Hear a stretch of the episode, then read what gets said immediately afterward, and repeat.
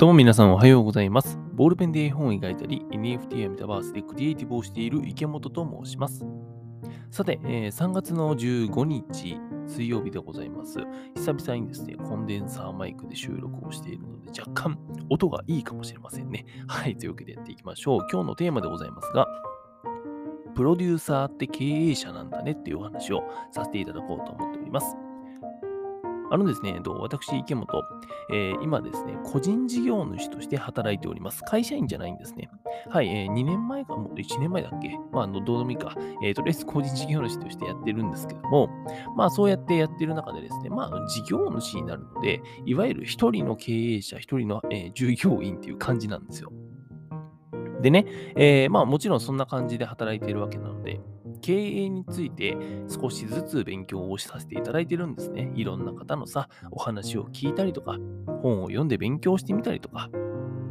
まあそんな感じで勉強をしているんですけども、その中でね、よく言われているのが、経営者っていうのが、うん、人、物、金を動かすっていうのが仕事なんだよと。実務、うん、実際の業務というかさ、現場に出るとか、そこに関して、えー経営者が、まあ基本的にはやっちゃいけない。うん、それをやっていることで働い働いた気になるなと。経営者っていうのは経営をしなくちゃいけないんだっていうですね、えーお話を、まああのー勉強してるとさ、聞くのさ。ね、えーまあ、とはいえさ、まあね、世の、うん経営者の方が全員じゃあそうやってできてるかっていう、別にそういうわけではないと思うし、まあ人それぞれね、意見はあると思うんですが、僕は割とね、その考え自体は、まあ確かにそうだよなって思ったりしております。うん、経営者なんであれば、やっぱり人とつながって、人と、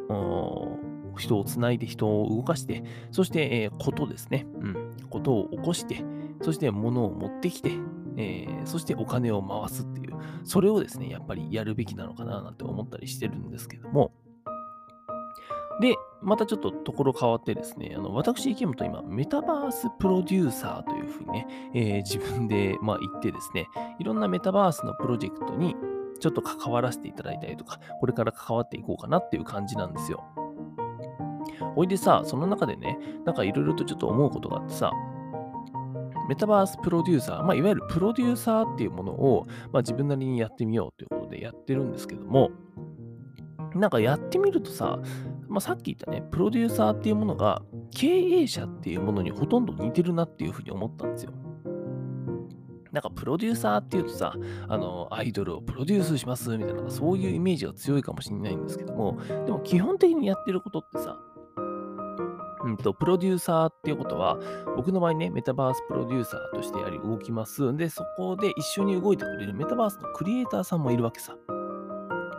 で、当たり前だけど、じゃあそのメタバースのクリエイターさんに、えー空間を作ってもらうってなったら、作ってほしい人、お客さんを連れてこないといけないし、えーじゃあどういうものを作りたいのかっていうのは吸い上げないといけないし、その上で、じゃあどれぐらいお金がかかるのか、ね、えーそれをうーんと引っ張ってこれるのかとかっていうのも、プロデューサーがやることだと思っているんですよ。で、それってさ、まあ、結局、人を連れてきて、えーこと、物を持ってきて、そして、えー仕事とかを持ってきてね、で、お金を持ってくるっていう、なんか結局、プロデューサーって経営者なんだなっていうのを、今更ながらですね、えーと知りました。なんか今までさ、僕もあの番組の制作現場にいたんだけど、番組の制作現場って AD がいて、で、ディレクディレディレクターがいて、で、総合演出みたいな人がいてさ、で、その上にプロデューサーがいるんだよね。で、いまいちね、僕なんかさ、まだ番組制作入ったばっかりの時 AD でございます。プロデューサーの人、偉い人っていうイメージはある。番組に一人しかいないしね。うん。なんだけど、実際何やってんのかってぶっちゃけわかんないんだよ。なんだけど、多分、まあ、そういったことをね、やってたんだろうなと思いました。例えばさ、出演者、番組に出演する人をどうやって決める、まあ、この人を連れてこようかとか、そこのパイプを作ったりとか、実際にそこの連絡をしたりとかさ、まあ、そういうことをしてみたり。あとは、じゃあそこでね、えーどういったものを、うんと、その番組の中でなのか、番組の外でなのか、えーその番組のブランドを使ってね、どうやって、えー広げていくのか、ものを起こしていくのか、ことを拾っていくのか。あとはさ、あじゃあその実際に予算がね、会社からテレビ局から降りたってなった時に、その予算をどうやって使っていくかっていうお金の回りだったりとか。やっぱりそういうふうに考えていると、番組のプロデューサーもそうだし、えー、メタバースのプロデューサーもそうだし、そして経営者もだけど、そこの人物ことを、えー、動かすっていうところが共通してるなって思いました。だしさ、やっぱ番組のプロデューサーさんって別にさ、あの AD と同じような仕事しないもんね。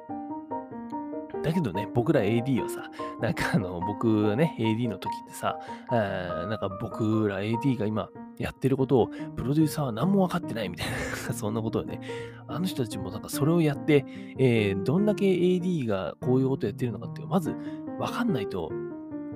今の時代の AD の苦労が分かんないじゃないかみたいなことをね、ほざいておりましたけども、まあ、そもそもやる仕事が違うっていうね、そういう役割なのだから、それはもうそういうもんだっていうふうに、えー、今更ね、この30歳ですよ、もう。